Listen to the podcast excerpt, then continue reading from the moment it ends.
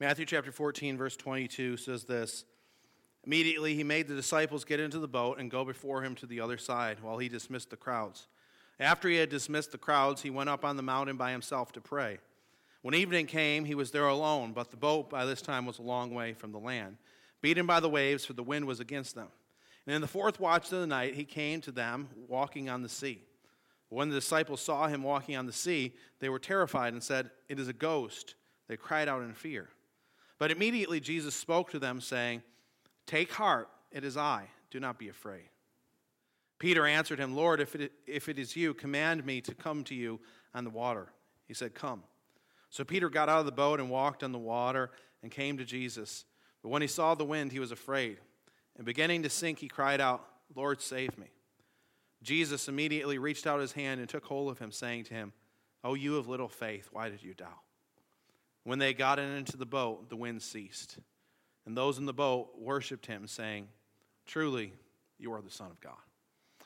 Okay, would you do something for me? Would everybody close your eyes? Close your eyes for just a minute. Now, think about the most beautiful place that you've ever been a landscape, not like uh, you know, a lo- you know, somewhere relational, just like a landscape, the most beautiful place that you've ever been. Okay, now open your eyes. Think about that place, and we probably all had a different place. I'd be surprised if, we, if any of us had the exact same place that we thought of as the most beautiful place in the world. But there's one thing that probably linked 90, 95, maybe even 99% of those things together. Not all of them, but most. And that is the presence of water. For me, it was a beach you know, and so there's water on the beach. Uh, for some of you, maybe it was a mountain, and, you know, it was a snow capped mountain or maybe a stream running down the mountain. Uh, for some of us, it was something like the Grand Canyon, which, you know, maybe you don't see the water, was created by water. Um, some of us, maybe it's a lake or a stream, a waterfall. You think about this idea of water, and it's something that just our hearts are kind of drawn to. We're kind of drawn to the beauty of water. Uh, of course, we need water to survive. We can only survive a couple days without water. Most of our body is made of water. Uh, a lot of the food that we eat is made of water. Our whole planet is sustained by water. And so, water is very important to us, and there's something uh, within us that is kind of drawn to the beauty of water. But water also has kind of a sinister side. Uh, it, some of the greatest natural disasters to ever occur occurred with water. Uh, of course, we had the great flood with Noah that destroyed the whole earth, and uh, many other cultures have uh, stories of, of, different floods that occurred. Some of them are kind of a consciousness of, uh, of the great flood, others are just kind of more local floods. Um, in 2004, I remember the tsunami that killed 230,000 people. Uh, last year, uh, Hurricane Ian came down to southwest Florida. It's a location uh, that I've been to a number of times, and basically the place that I had gone to uh, was basically wiped out, just gone. Um, had over 20 inches of rain, uh, super high storm surge, just destroyed much of that area. You know, you think about that from, you know, just kind of as a reference. Um, the, the greatest amount of rainfall in a two day period in Buffalo ever recorded was five inches. And that would be catastrophic for us. I remember a couple years ago, even in 2021, there was three inches of rain in one day. And I remember being outside and the water was just flowing out of, out of the drains. And I'm looking, I'm thinking something's clogged, but there's nothing clogged. It's just so much water. You know, and then water gets into your house. It can destroy things like nothing else can. It has a way, you know, it can come into the roof and then it can find its way, you know, into, you know, various corners of your house and rot things out. Water has this ability to destroy, you know, like nothing else can. Um, even more, more recently, there's super catastrophic uh, disasters that occurred with water. Uh, back in the late 1800s, the Yellow River in China overflowed, uh, killed between 900,000 and 2 million people.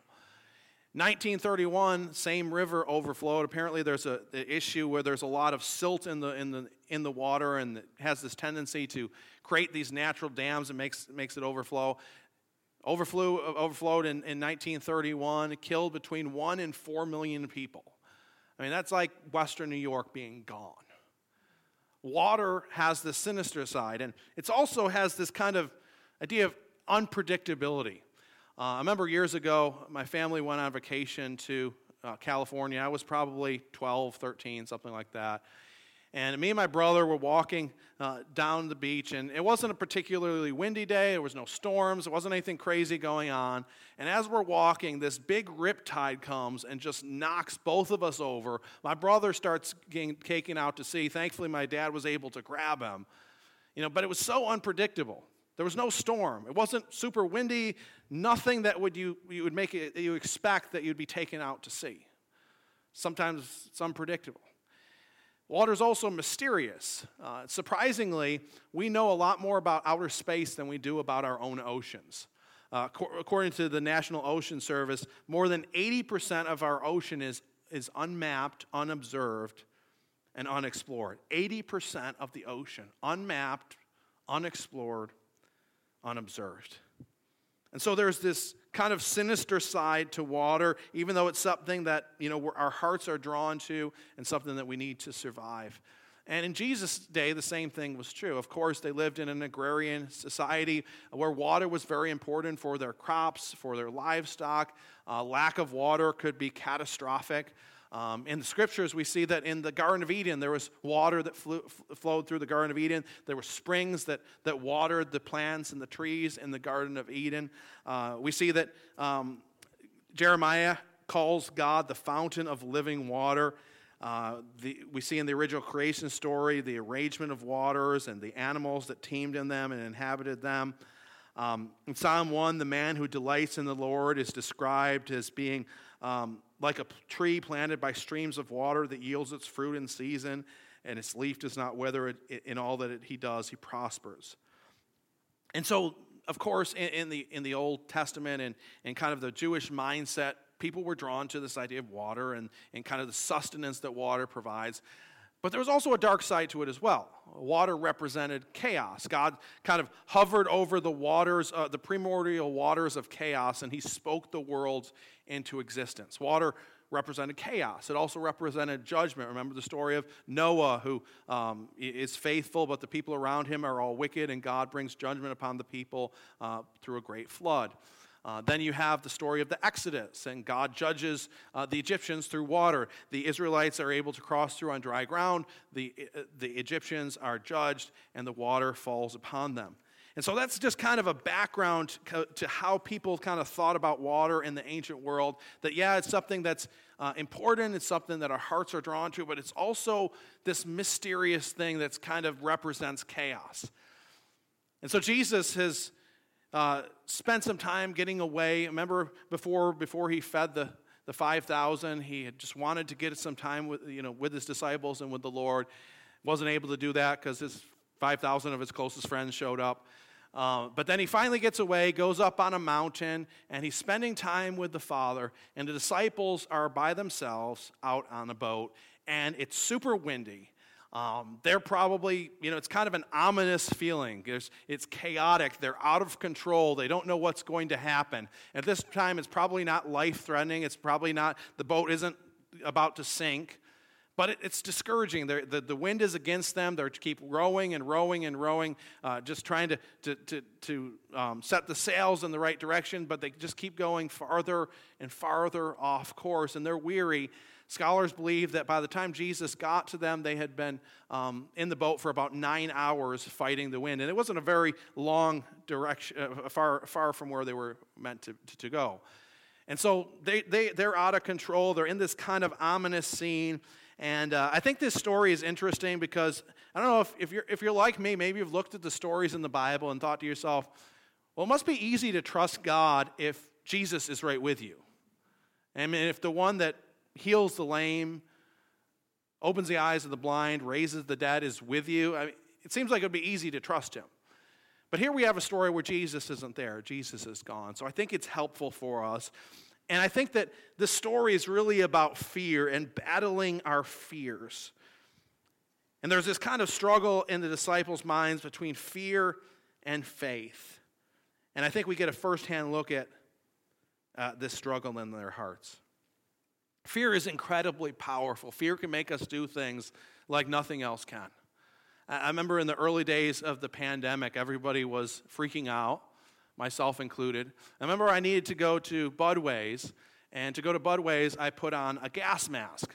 Not like, you know, one of the paper medical ones, like full blown respirator with gloves and the whole deal, you know, big coat. Uh, when it looked like a crazy person, then I got home and like wiped everything down with Lysol and, you know, disinfected everything.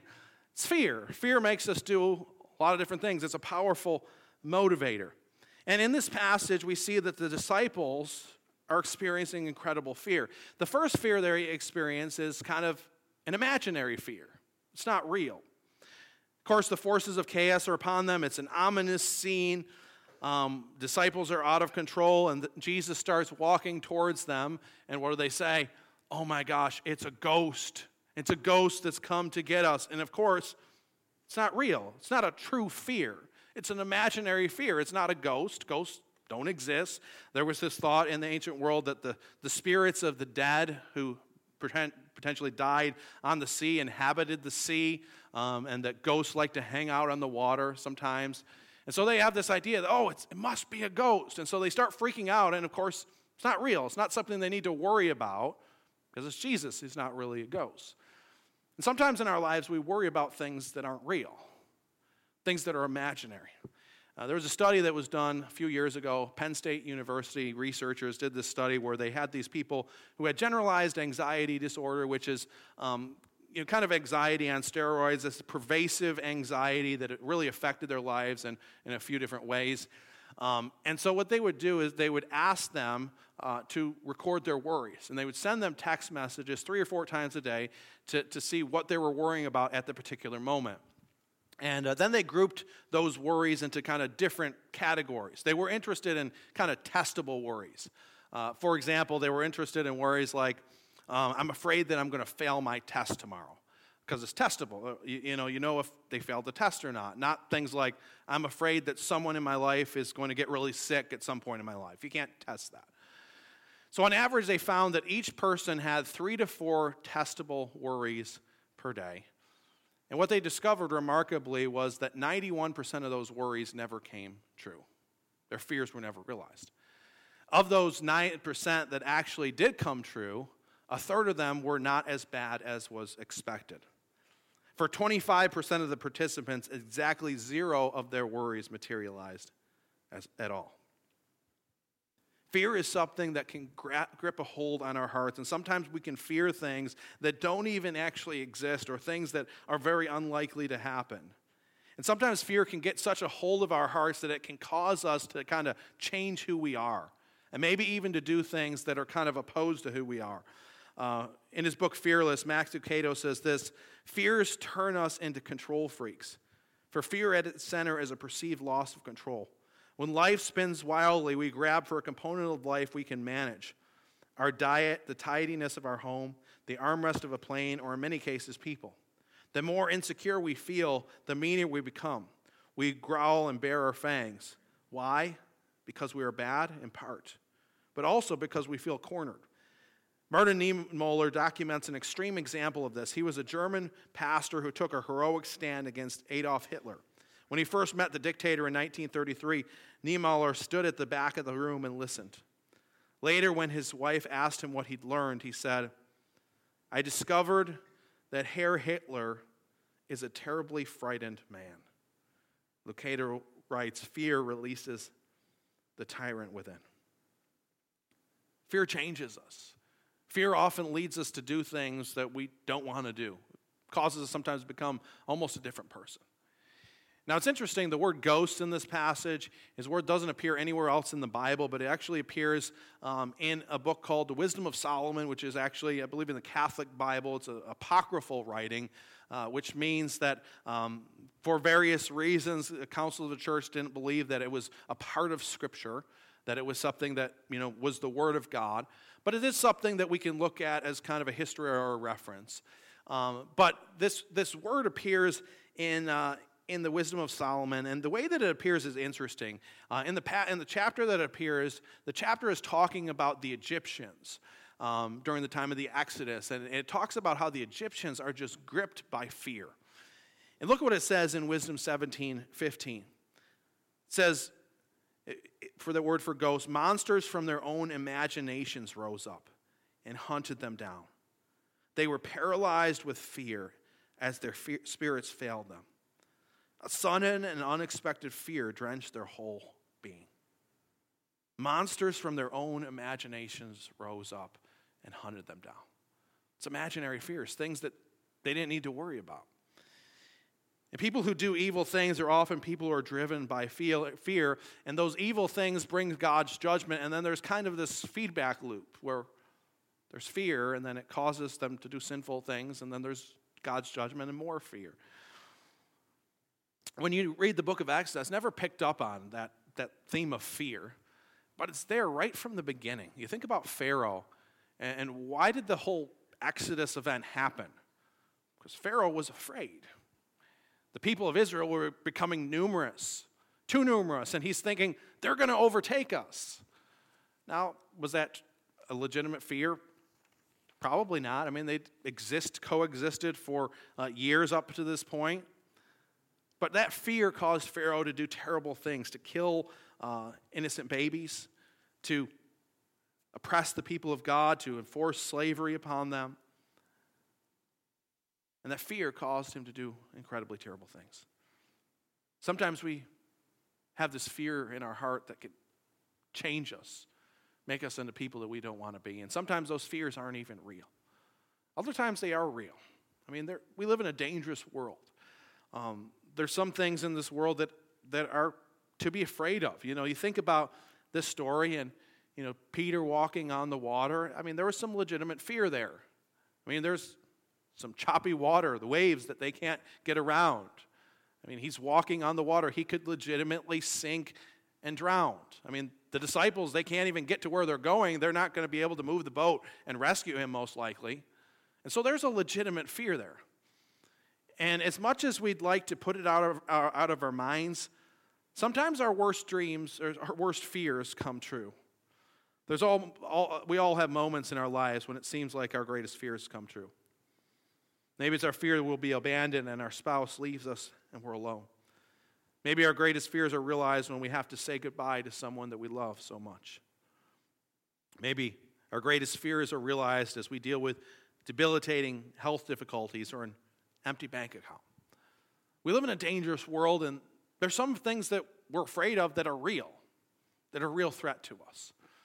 The question is, how do we deal with these things? How do we deal with our fear, whether it's, whether, whether it's imaginary fear, things that aren't really real but grip our hearts, or things that are real that are actually a threat? Well, before we look at how we deal with it, I think we need to realize how sometimes we try to deal with it. Ways that maybe are somewhat helpful but don't really solve the issue. Um, anybody seen the movie Dumb and Dumber? So I've actually never seen the movie. Somehow I come across this scene. But there's this, this scene in Dumb and Dumber where Lloyd, main character, really likes this lady named Mary. And um, he kind of shares his feelings with her. And, um, you know, you think, of, and he's like, uh, I really want to be with you. Um, what are the chances you think we'll end up together? She says, Not very good. Uh, so he says, So maybe like one in a hundred? And she's like, I was thinking like maybe one in a million. Uh, to which he responds, So you're saying there's a chance? Now, you think about kind of imaginary fears, and um, I kind of struggle with anxiety throughout my life, and it's kind of reared its head at most times when it's like really stressful circumstance. And so when I was in seminary, I kind of had some really stressful circumstances, so that anxiety kind of reared its head. And I would worry about things that, you know, things that I shouldn't have been worried about, things that were not really real, legitimate, like things that were going to happen. And people would try to help me, and you know, I'd talk to them and really well-intentioned people, and they would try to convince me like the probability of this happening isn't really uh, very high. It's probably not going to happen. And I'd walk away from those conversations sometimes like, but there's still this chance. I mean, you're saying there's a chance. I mean, yeah, it's not very good, but it could happen, right? Or maybe I'd convince myself for a moment, they'd convince me that it was unlikely to happen, and then I'd think, maybe they're wrong. Like maybe, maybe they're way off. You know, maybe it's going to happen. You know, fear doesn't respond to probabilities. Fear doesn't respond to logic. And so it wasn't really helpful, as well intentioned as those people were that tried to help. Then we have real fears, things that may legitimately happen or have a high probability that they're going to happen. And, and sometimes we you know, try to convince ourselves, well, it's not going to be as bad as, as we think it is. And, and sometimes it's not. And, and oftentimes we kind of catastrophize and things aren't as, as bad as they, they are, but they're still going to happen potentially. And so it's not really dealing with the issue. Maybe it feels us a little bit, it makes us feel a little bit better that we're comforted in a, in a sense, but it doesn't fix the issue. And in my life, and I think in Scripture it's borne out, I've discovered there's only one thing that's helpful. And it's not convincing yourself that the worst will never happen, because sometimes it does. So you can try to convince yourself that the worst is not going to happen to you, and it might be helpful for a moment. But I think the only thing that's really helped me and that can help us deal with this issue is coming to the realization that even if the worst happens, it's going to be okay. That even if our worst fears are realized, it's going to be okay. And at that point, why do we need to worry? Because if Jesus is going to be with us, even if our worst dreams come true, why do we need to worry? In this passage, Jesus gives the antidote for fear and anxiety, and that is the presence of Christ among us. Jesus says, Take heart, it is I, do not be afraid. Take heart, it is I, do not be afraid. I don't think that Jesus is just showing up uh, on the scene and saying, Hey guys, it's me. I don't think he's just making a flippant statement because of the way that the disciples respond at the end of this passage. They say, Surely you are the Son of God. It's interesting that in this episode that they would say that because there were so many other miracles that Jesus had done, things that were more miraculous. I mean, there's another situation where he calmed the storm, where he had raised the dead, where he'd healed the blind. So many kind of more powerful miracles. And yet, here in this moment, they say, Surely you're the Son of God. So, what is Jesus saying here? Well, I think the English translation does us a little bit of a disservice here. He says, uh, Be courageous. And this word for it is I is the Greek word ego eimi, which means I am. Take heart, I am, do not be afraid. And we know in the Old Testament, God revealed himself that his name was I am. He described himself as I am. And so when Jesus says, take heart, I don't think he's just saying, hey, it's me, Jesus. He's saying, take heart, I am. Do not be afraid. He's linking himself with the Old Testament, with the God of the Old Testament. He's saying, take heart, I am. I'm the God who spoke the worlds into existence, the God who spoke over the primordial waters of chaos, and all that you see exists. I'm the God who led Noah through the waters of judgment. I'm the God who parted the Red Sea so that the Israelites could walk through the waters of judgment on dry ground. You don't have to be afraid. Take courage because I am. I am here. See, our ultimate hope is not a change in circumstance, but the presence of Christ among us. And we see this borne out throughout Scripture. It's not just that we pray that God changes our circumstance. We pray that our worst fears are not realized. But even if they are, we have the assurance that God walks us through the valley of the shadow of death, that God is with us. And so, for those who are struggling today, we have the hope that I am is with us. To those struggling with mental illness or depression, you don't have to be afraid because I am is with you. To those struggling with loneliness and relational difficulties, you don't have to be afraid because I am is with you. For those who are struggling with anxiety about the future, you don't have to be afraid of the future because I am holds your life in his hands. For those who are struggling with guilt and sadness over things that we've done, we don't have to be afraid. We don't have to feel guilty because we serve the great I am, the one who walked over the waters of judgment, who trampled over them in the cross, and offers us the ability to do the same thing. We don't have to be afraid because I am is with us. And so Jesus is who he says he is. We don't have to be afraid. We can take courage because he is the great I am, the one who spoke the worlds into existence, the one who trampled over the waters of judgment. So he is the great I am, but sometimes we lose our focus. Sometimes we focus on our fears rather than our, on our Savior. That's what Peter does. Peter says, If you are who you say you are, Command me to come out to you on the water. Jesus says, Come. I mean, think about this. This is incredibly bold faith that Peter would, would do this. I mean, he could have said, If you're really Jesus, just calm the storm. Or if you're really Jesus, like, show us the secret hand signal, you know, the secret code. He doesn't do that. He says, If you're the, who you say you are, if you're Jesus, tell me to walk out to you. I mean, there's high stakes there. If he walks out and sinks, he's probably drowning. Probably won't be able to be rescued. And so this it's incredible faith that he would ask Jesus this, and he walks out on the water and he does what, to our knowledge, nobody else had ever done other than Jesus. He walks on top of water. And he's going towards Jesus, but then he sees the waves. His eyes avert from his Savior to his fears he starts to sink. That's what happens in our life sometimes. We avert our eyes from our Savior and focus on our fears. Now, sometimes we think, well, if I truly have faith, my fears will be gone. Well, that's not the case. So, Peter's heading towards Jesus. His fear is always there. Even when he's walking on water, the fear is there. The waves are there. There's always a threat that he could sink but his eyes are focused on Jesus. And in our life, when we're walking in faith and our eyes are focused on him, doesn't mean that there aren't threats. Doesn't mean that always Jesus calms the storm. Sometimes we're focused on Jesus and there's still waves, there's still fear among us, but the reality is when we're focused on Jesus, the fears lose their power. They lose their sting.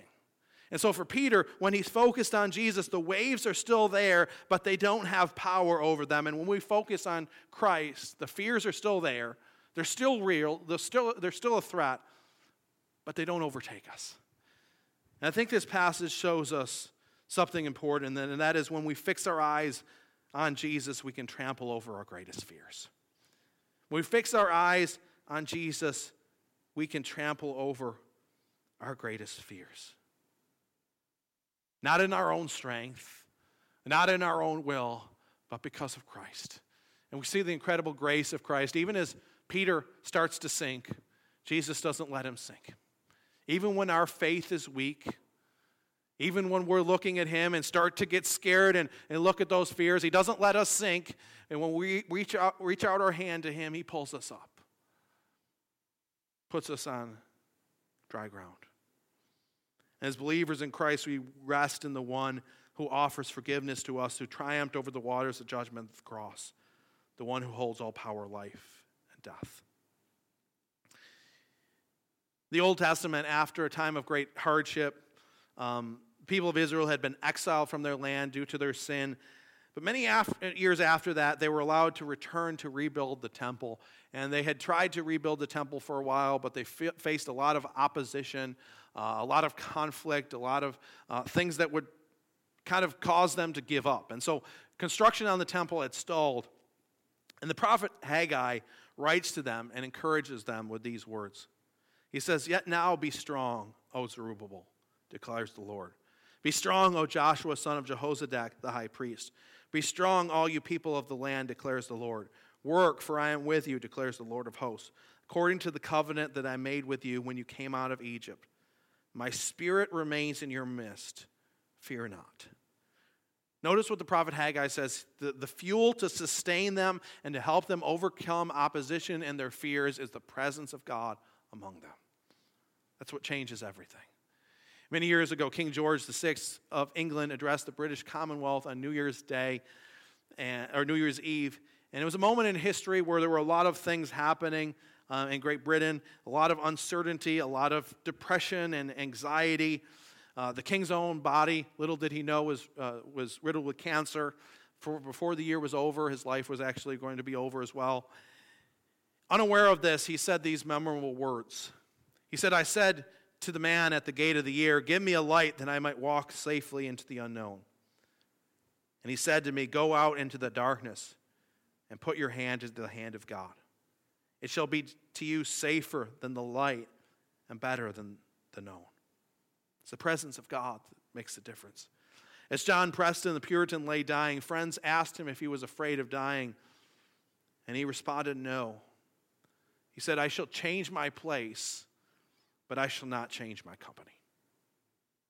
The presence of Christ among us causes our fears to lose their power. And when we focus on Christ, when our eyes are fixed on Him, we can trample over our fears. book, The Chronicles of Narnia, um, there's a character called named Aslan who's a lion, represents Christ. And uh, in one of the books called The Silver Chair, C.S. Lewis says these incredible words I have come, said a deep voice behind them. They turned and saw the lion himself, so bright and real and strong that everything else began at once to look pale and shadowy compared with him. As we close today, may we fix our eyes on Christ. May we see him so bright and strong and beautiful and able to handle our fears, that those fears lose their power, that they lose their sting, and we're able to trample over those fears to do what God has called us to do. Let's pray. Lord, we thank you for your love for us. We thank you for your grace. We thank you that even when we lose sight of you sometimes, when we reach out our hand, you pick us up and pull us out of the water, put us on dry ground. Lord, as we live our lives, help us to turn our eyes to you. Help us not to be taken down by these fears, the things that are around us, the threats that are real, or th- things that we create in our own minds, things that could derail us and cause us to become people that we don't want to be. Help us to see that you are there, that you are the great I am, the one who created the heavens and the earth, the one who split the sea so that your people might walk on dry ground, the one who trampled over sin and death in the cross so that we might have life. Help us never to forget that, Lord. Help us to look to you to find our peace, find our rest. In Christ's name I pray.